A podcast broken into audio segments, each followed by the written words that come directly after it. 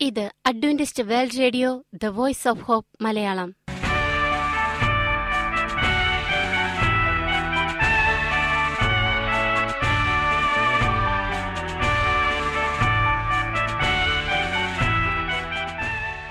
നിലയ്ക്കാത്ത ദൈവസ്നേഹത്തിന്റെ ശബ്ദപ്രപഞ്ചത്തിലേക്ക് ഞങ്ങളുടെ എല്ലാ പ്രിയപ്പെട്ട ശ്രോതാക്കൾക്കും സ്വാഗതം.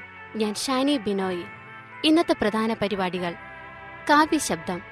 ക്രിസ്തീയ ഭക്തിഗാനങ്ങളുടെയും കവിതകളുടെയും പ്രത്യേക ആസ്വാദന പരിപാടി വചനപ്രത്യാശ തിരുവചന സന്ദേശം. പാസ്റ്റർ ബിനോയ് ജേക്കബ് തിരുവചനത്തിൽ നിന്നും സംസാരിക്കുന്നു. ഇന്നത്തെ പരിപാടി ഒരു മനോഹരമായ ഗാനം കേട്ടുകൊണ്ട് ആരംഭിക്കാം.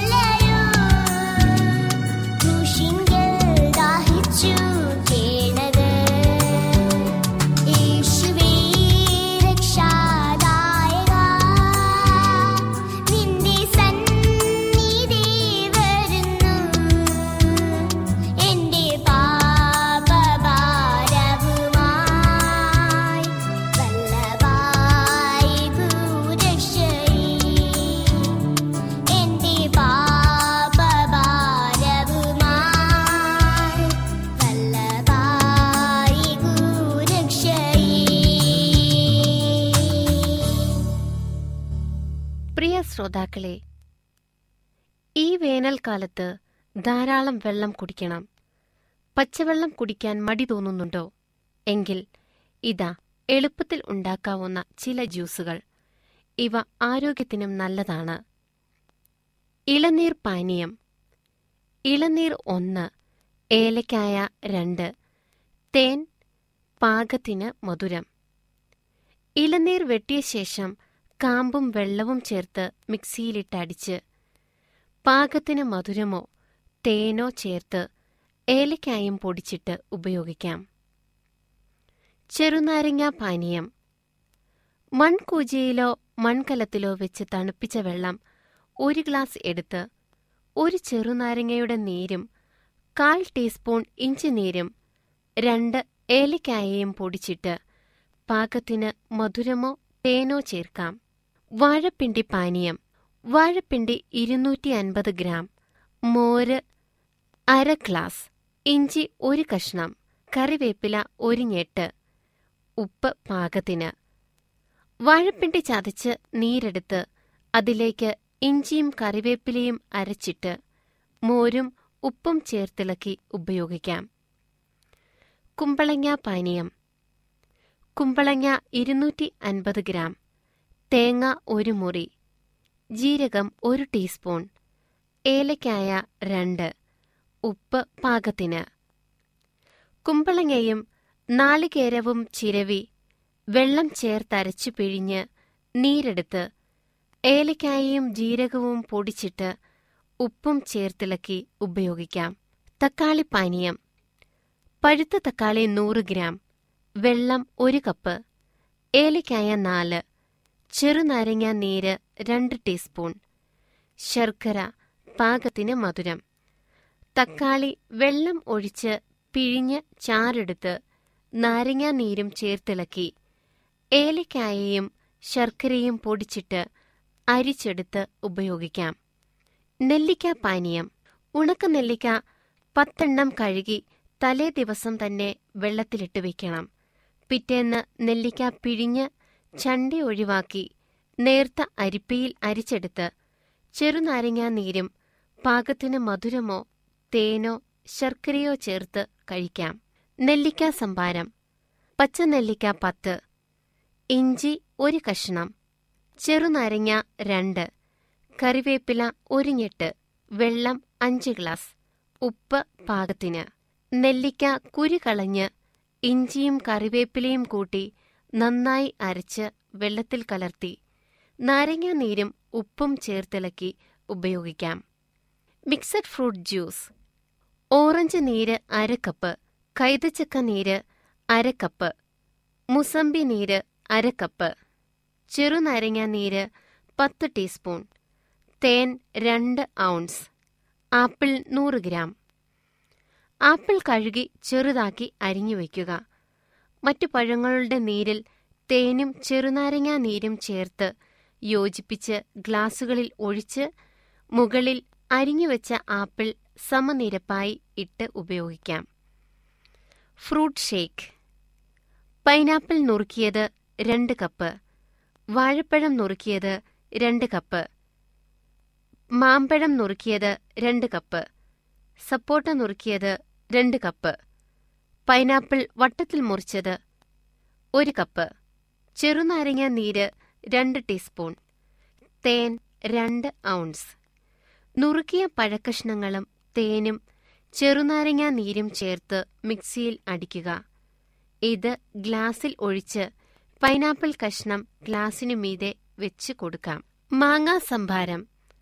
പച്ചമാങ്ങ ഒന്ന് ഇഞ്ചി ഒരു കഷ്ണം കറിവേപ്പില ഒരു ഞെട്ട് പച്ചമുളക് ഒന്ന് വെള്ളം അഞ്ച് ഗ്ലാസ് ഉപ്പ് പാകത്തിന്.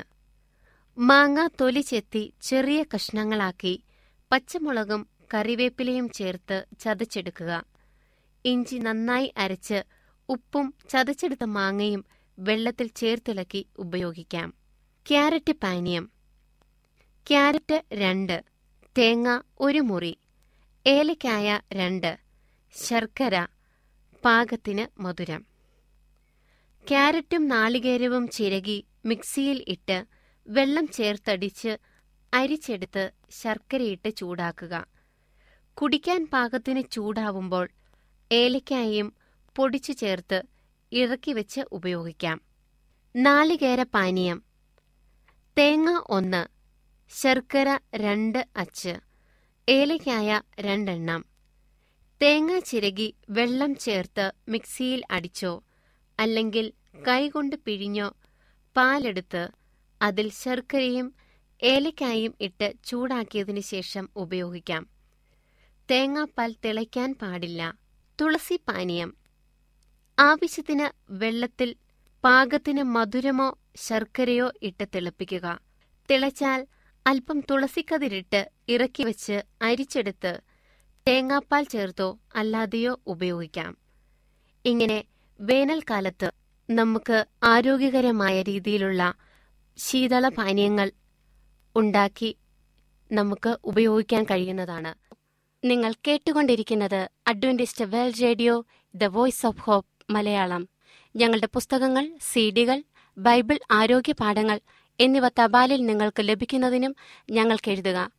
ഞങ്ങളുടെ വിലാസം Adventist World Radio Malayalam post box number പതിനേഴ് പൂനെ നാല് ഒന്ന് ഒന്ന് പൂജ്യം പൂജ്യം ഒന്ന് മഹാരാഷ്ട്ര ഇന്ത്യ. വിലാസം ഒരിക്കൽ കൂടി.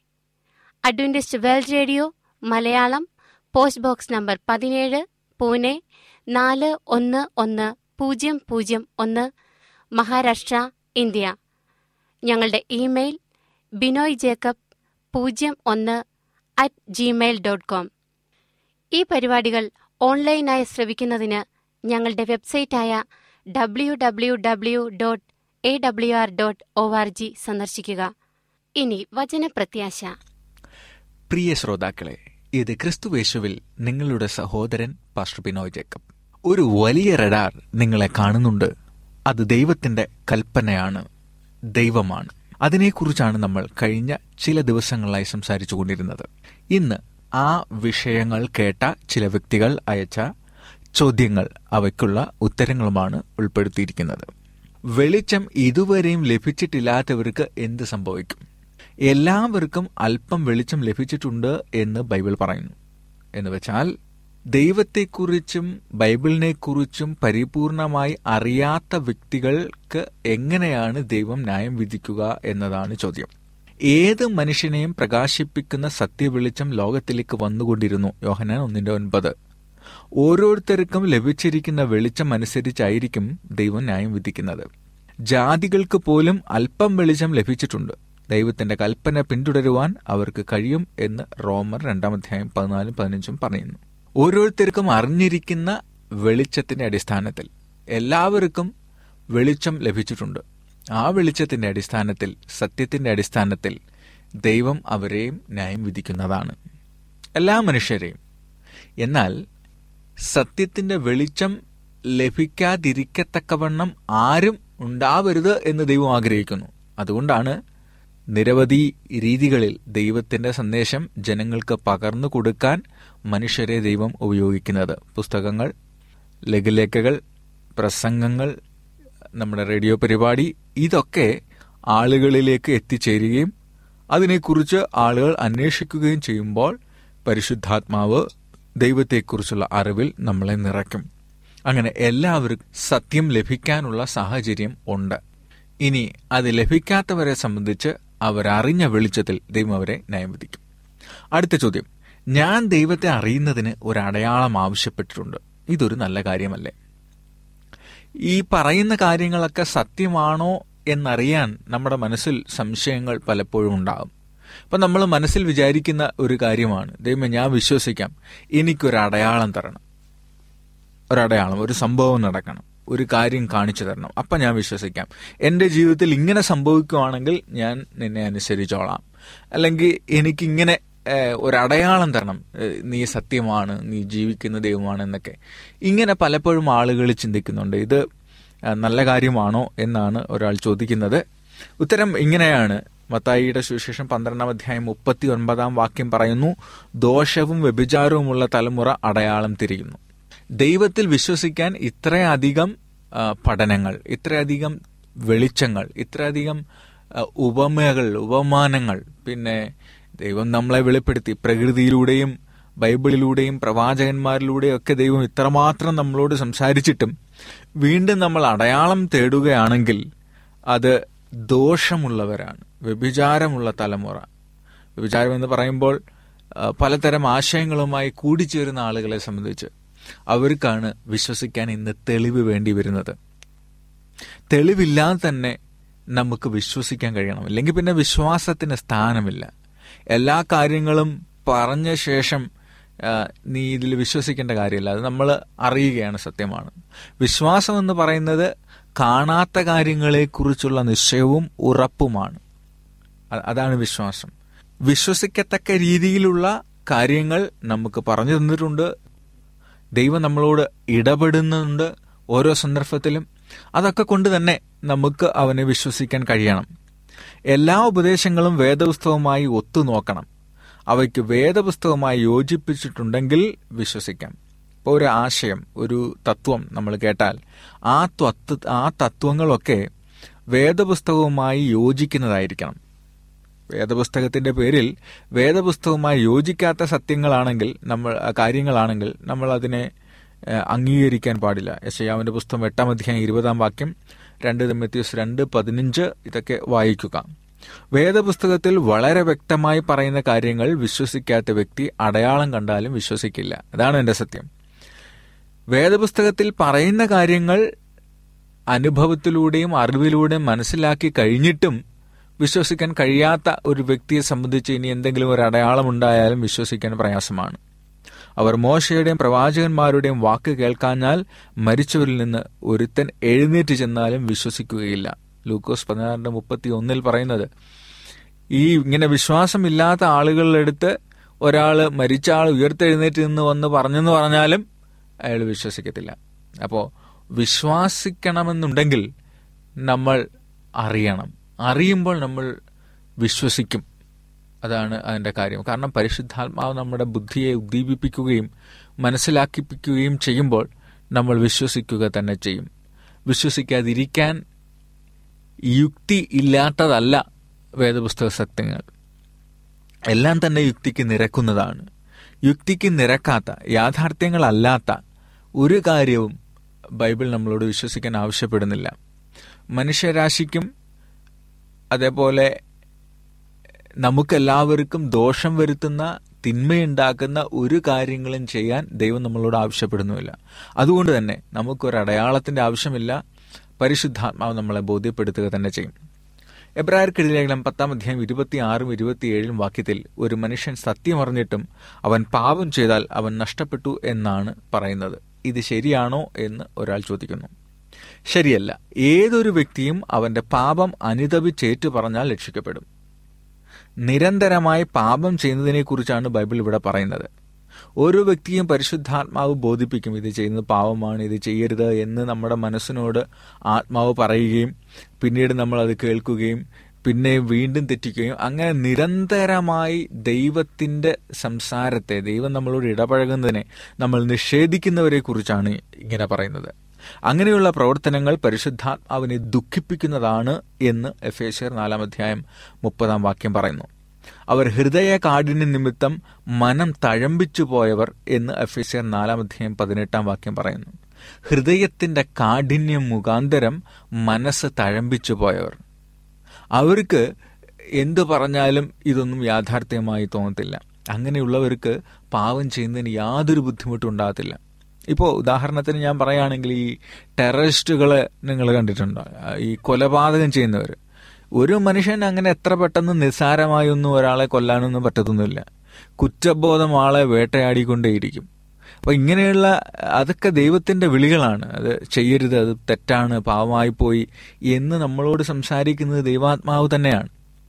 ചില വ്യക്തികൾക്ക് ഇത്തരം കാര്യങ്ങൾ ചെയ്ത് ചെയ്ത് ചെയ്ത് ഈ ഭീകരന്മാരൊക്കെ അങ്ങനെയാണ് പരിശീലിപ്പിക്കുന്നത്? മൃഗങ്ങളെയൊക്കെ കൊന്നും പിന്നെ മനുഷ്യനെ അറപ്പില്ലാതെ ഉളുപ്പില്ലാതെ അതൊക്കെ ചെയ്യാൻ കഴിയുന്നത്. അവർക്ക് കുറ്റബോധം അവർക്ക് ഒരിക്കലും ഉണ്ടാകത്തില്ല. അല്ലെങ്കിൽ അത് തെറ്റാണ് അവർ ചെയ്യുന്നതെന്ന് ഒരിക്കലും തോന്നത്തില്ല. അതിങ്ങനെ ആവർത്തിച്ച് ആവർത്തിച്ച് ചെയ്യുന്നത് കൊണ്ടാണ് ഇങ്ങനെ തോന്നുന്നത്. അങ്ങനെയുള്ളവരെ സംബന്ധിച്ച് പരിശുദ്ധാത്മാവിന്റെ ഇത്തരത്തിലുള്ള പ്രേരണകളെ നിഷേധിക്കുന്നവർക്ക് അവരെക്കുറിച്ചാണ് പറയുന്നത്. അവർ പരിശുദ്ധാത്മാവിനെ ദുഃഖിപ്പിക്കുന്നു അവരുടെ ഹൃദയം തഴമ്പിച്ചു പോയിരിക്കുന്നു. അങ്ങനെയുള്ളവരെ സംബന്ധിച്ചിടത്തോളം വിശ്വസിക്കാൻ പ്രയാസമാണ് അവർക്ക് നാശമുണ്ടാകും എന്ന് തന്നെയാണ് ബൈബിൾ പറയുന്നത്. ഏതൊരു കഠിന പാവിയും തന്റെ പാപങ്ങൾ ദൈവത്തോട് ഏറ്റുപറഞ്ഞാൽ ദൈവം ക്ഷമിക്കുന്നതാണ്. ദൈവത്തിനോട് നമ്മൾ ചെയ്തു പോയ തെറ്റാണെന്ന് ബോധ്യപ്പെടുകയും കർത്താവ് ഞാൻ ചെയ്തു തരുത് തെറ്റാണ് എന്നോട് ക്ഷമിക്കണമെന്ന് പറഞ്ഞാൽ എത്ര വലിയ കഠിനമായ പാപമായാലും കർത്താവ് നമ്മളോട് ക്ഷമിക്കും. ദൈവത്തിന് എല്ലാ മനുഷ്യരെയും വേണം. ആരും നഷ്ടപ്പെട്ടു പോകാൻ ദൈവം ഇഷ്ടപ്പെടുന്നില്ല. നിങ്ങൾ എത്ര വലിയ പാപം ചെയ്താലും ശരി എത്ര കുറവുള്ളവരാണെങ്കിലും ദൈവത്തിന് ഇഷ്ടമാണ്. പക്ഷെ ഒരു കാര്യമായി ദൈവം പ്രതീക്ഷിക്കുന്നുള്ളൂ. നിങ്ങളെ കർത്താവെ എന്റെ പാപങ്ങൾ പൊറുക്കണം. ഞാൻ തെറ്റ് ചെയ്തു പോയി. ഇനി ഞാനത് ആവർത്തിക്കാൻ ആഗ്രഹിക്കുന്നില്ല. അവിടുത്തെ ആത്മാവ് എന്നെ ശക്തിപ്പെടുത്തണം. ഇത്തരം തെറ്റുകളിലേക്ക് പോകാതിരിക്കാൻ എന്ന് കർത്താവിനോട് പറയുമ്പോൾ കർത്താവ് നമ്മുടെ പാപങ്ങൾ ക്ഷമിക്കുകയും നമുക്ക് പാപം ചെയ്യാതെ തെറ്റ് ചെയ്യാതെ ജീവിക്കാൻ ദൈവം സഹായിക്കുകയും ചെയ്യും. സ്വമേധ പാപങ്ങളെ അകറ്റി അടിയനെ കാക്കണമേ. അവ എന്റെ മേൽ വാഴരുതേ എന്നാൽ ഞാൻ നിഷ്കളങ്കനും മഹാപാതക രഹിതനുമായിരിക്കും സങ്കീർത്തനങ്ങൾ പത്തൊൻപതിന്റെ പതിമൂന്നിൽ ദൈവം നമ്മൾ എങ്ങനെ പ്രാർത്ഥിക്കണമെന്ന് പറഞ്ഞു തരികയാണ്. സ്വമേധ നമ്മുടെ പാപങ്ങൾ അകറ്റി അടിയനെ കാക്കണമേ. പാപം എന്റെ മേൽ വാഴരുതേ പാപം എന്നെ നിയന്ത്രിക്കരുതേ കർത്താവേ. ഞാൻ നിഷ്കളങ്കനും പാപമില്ലാത്തവനുമായിരിക്കാൻ എന്നെ സഹായിക്കണമെന്ന് നമുക്ക് കർത്താവിനോട് പ്രാർത്ഥിക്കുമ്പോൾ ദൈവം നമ്മളെ സഹായിക്കും. വിശുദ്ധ ബൈബിൾ മനസ്സിലാക്കുന്നതിന് ഒരുവൻ വിദ്യാഭ്യാസം ചെയ്യേണ്ടതില്ലയോ? ബൈബിൾ മനസ്സിലാക്കാൻ ഒത്തിരി വിദ്യാഭ്യാസം വേണമോ എന്നാണ് ഒരാൾ ചോദിക്കുന്നത്. നല്ലൊരു ചോദ്യമാണ്. വേണ്ട. ദൈവത്തിന് നമ്മെ സമർപ്പിക്കുന്നതാണ് പ്രധാനം. അപ്പോൾ ഏത് സാധാരണക്കാരനും ദൈവവചനം മനസ്സിലാകും. സങ്കീർത്തനങ്ങൾ പത്തൊൻപതിന്റെ ഏഴും നൂറ്റി പത്തൊൻപതിന്റെ നൂറ്റി മുപ്പതും മത്തായി പതിനൊന്നിന്റെ ഇരുപത്തി അഞ്ചും ഒക്കെ നിങ്ങൾ വായിക്കുമ്പോൾ അവിടെ അറിയാം. ബൈബിൾ മനസ്സിലാക്കണമെന്നുണ്ടെങ്കിൽ നിങ്ങൾ ഒരുപാട് വിദ്യാഭ്യാസമൊന്നും വേണമെന്നില്ല. വിദ്യാഭ്യാസമുണ്ടെങ്കിൽ അതിനെ ആ തലത്തിൽ നമുക്ക് മനസ്സിലാക്കാൻ പറ്റും. ഇല്ലെങ്കിലും രക്ഷപ്പെടാൻ പാപം ചെയ്യാതിരിക്കാൻ നിത്യജീവൻ പ്രാപിക്കാൻ നമ്മളെ ബോധ്യപ്പെടുത്തുന്നത് പരിശുദ്ധാത്മാവാണ്. അത് നമ്മുടെ വിദ്യാഭ്യാസമൊന്നുമല്ല. ആത്മാവ് നമ്മളെ ബോധിപ്പിക്കുകയും നമ്മളെ പറയുകയും നമ്മളെ മനസ്സിലാക്കി തരികയും ചെയ്യും. അതനുസരിച്ച് നമുക്ക് മുന്നോട്ട് ജീവിക്കാൻ പറ്റുന്നതേ ഉള്ളൂ. വിദ്യാഭ്യാസം നേടുന്നവർക്കും ദൈവം ഇങ്ങനെയാണ് ഇടപഴകി തരുന്നത്. വിദ്യാഭ്യാസമുള്ളവർക്ക് അതിനെ ആ തലത്തിൽ കുറച്ചും കൂടെ ആധികാരികമായി മനസ്സിലാക്കാൻ പറ്റും. അതില്ലെങ്കിലും ദൈവത്തെ അനുസരിച്ച് ജീവിക്കാൻ ദൈവത്തോടൊപ്പം ചേർക്കാൻ ദൈവത്തിന്റെ മക്കളായി തീരാൻ ദൈവം എല്ലാവരെയും ഇഷ്ടപ്പെടുന്നു. അങ്ങനെ പഠിത്തമുള്ളവനൊന്നും പഠിത്തമില്ലാത്തവനൊന്നും ദൈവത്തിനില്ല. ദൈവം എല്ലാവരെയും ഒരേപോലെ സ്നേഹിക്കുന്നു. എല്ലാവരും അവന്റെ മക്കളാണ്. അവരെല്ലാവരും അവന്റെ കൂടെ തന്നെ ഉണ്ടാവണമെന്ന് ദൈവം ആഗ്രഹിക്കുന്നു. അതൊന്നും ഒരു പ്രശ്നമല്ല. ദൈവം നിങ്ങളോട് സംസാരിക്കാൻ ദൈവത്തിന്റെ ആത്മാവ് നിങ്ങളോട് സംസാരിക്കാൻ നിങ്ങൾ ഇഷ്ടപ്പെടുന്നുണ്ടെങ്കിൽ നിങ്ങളുടെ ജീവിതത്തെ ദൈവത്തിന് സമർപ്പിക്കുക കർത്താവ് നിങ്ങളോട് സംസാരിക്കുകയും നയിക്കുകയും ചെയ്യുന്നത് നമുക്കറിയാൻ പറ്റും. അങ്ങനെ ദൈവത്തിന്റെ ഇഷ്ടമനുസരിച്ച് ജീവിക്കാൻ ദൈവം നമ്മളെ ഓരോരുത്തരെയും അനുഗ്രഹിക്കട്ടെ. നമ്മുടെ ജീവിതങ്ങളെ കർത്താവിന് വേണ്ടി സമർപ്പിക്കാം. നമ്മുടെ ഈ വലിയ റഡാർ നിങ്ങളെ കാണുന്നു. കർത്താവ് നമ്മളെ നോക്കിക്കൊണ്ടിരിക്കുന്നു. കർത്താവ് നമ്മളെ അറിയുന്നു. ദൈവത്തിന് മുമ്പിൽ നിന്ന് മറച്ച് നമുക്കൊന്നും ചെയ്യാൻ കഴിയില്ല. ദൈവത്തിന്റെ പത്ത് കൽപ്പനയാകുന്ന റഡാറിൽ നമ്മളെ കർത്താവ് സ്കാൻ ചെയ്തുകൊണ്ടിരിക്കുകയാണ്. നമ്മുടെ മനസ്സും ചിന്തകളും എല്ലാം കർത്താവിനറിയാം. ദൈവത്തിന് ഇഷ്ടമുള്ളവരായി ജീവിക്കാൻ ദൈവം നമ്മളെ ഓരോരുത്തരും അനുഗ്രഹിക്കട്ടെ. അത് മുഖാന്തരം നിത്യജീവൻ യേശുവിനോടൊപ്പം എന്നും ജീവിക്കാൻ ദൈവം നമ്മളെ സഹായിക്കട്ടെ. ആമേൻ. ഈ പരിപാടികളെക്കുറിച്ചുള്ള നിങ്ങളുടെ അഭിപ്രായങ്ങൾ നിർദ്ദേശങ്ങൾ അനുഭവ സാക്ഷ്യങ്ങൾ നിങ്ങളുടെ പ്രത്യേക പ്രാർത്ഥന ആവശ്യങ്ങൾ എന്നിവ ഞങ്ങൾക്ക് എഴുതുക. നിങ്ങൾക്ക് വേണ്ടി പ്രത്യേകം പ്രാർത്ഥിക്കുന്നതാണ്. ഞങ്ങളുടെ പുസ്തകങ്ങൾ സീഡികൾ ബൈബിൾ ആരോഗ്യ പാഠങ്ങൾ എന്നിവ തപാലിൽ നിങ്ങൾക്ക് ലഭിക്കുന്നതിനും ഞങ്ങൾക്ക് എഴുതുക. ഞങ്ങളുടെ വിലാസം Adventist World Radio Malayalam post box number പതിനേഴ് പൂനെ നാല് ഒന്ന് ഒന്ന് പൂജ്യം പൂജ്യം ഒന്ന് മഹാരാഷ്ട്ര ഇന്ത്യ. വിലാസം ഒരിക്കൽ കൂടി. Adventist World Radio Malayalam post box number പതിനേഴ് പൂനെ നാല് ഒന്ന് ഒന്ന് പൂജ്യം പൂജ്യം ഒന്ന് മഹാരാഷ്ട്ര ഇന്ത്യ. ഞങ്ങളുടെ ഇമെയിൽ ബിനോയ് ജേക്കബ് പൂജ്യം ഒന്ന് അറ്റ് ജിമെയിൽ ഡോട്ട് കോം ഈ പരിപാടികൾ ഓൺലൈനായി ശ്രവിക്കുന്നതിന് ഞങ്ങളുടെ വെബ്സൈറ്റായ W W W dot A W R dot O R G സന്ദർശിക്കുക. ഇന്നത്തെ പരിപാടികൾ ഇതുവരെ കേട്ടുകൊണ്ടിരുന്ന എല്ലാ പ്രിയപ്പെട്ട ശ്രോതാക്കൾക്കും നന്ദി. നാളെ ഇതേ സമയം ഇതേ മീറ്റർ ബാൻഡിൽ നമ്മൾ കണ്ടുമുട്ടുന്നതുവരെ ദൈവത്തിന്റെ അനവധിയായ അനുഗ്രഹങ്ങൾ നിങ്ങൾക്ക് കൂട്ടായിരിക്കട്ടെ. നമസ്കാരം. ഏഴകൾക്കാശ്രയം തിരുനാമം. പാപികൾക്കാശ്വാസം തിരുപാദം. മനസ്സു നിറയും ശാശ്വത സ്നേഹം പകർന്നു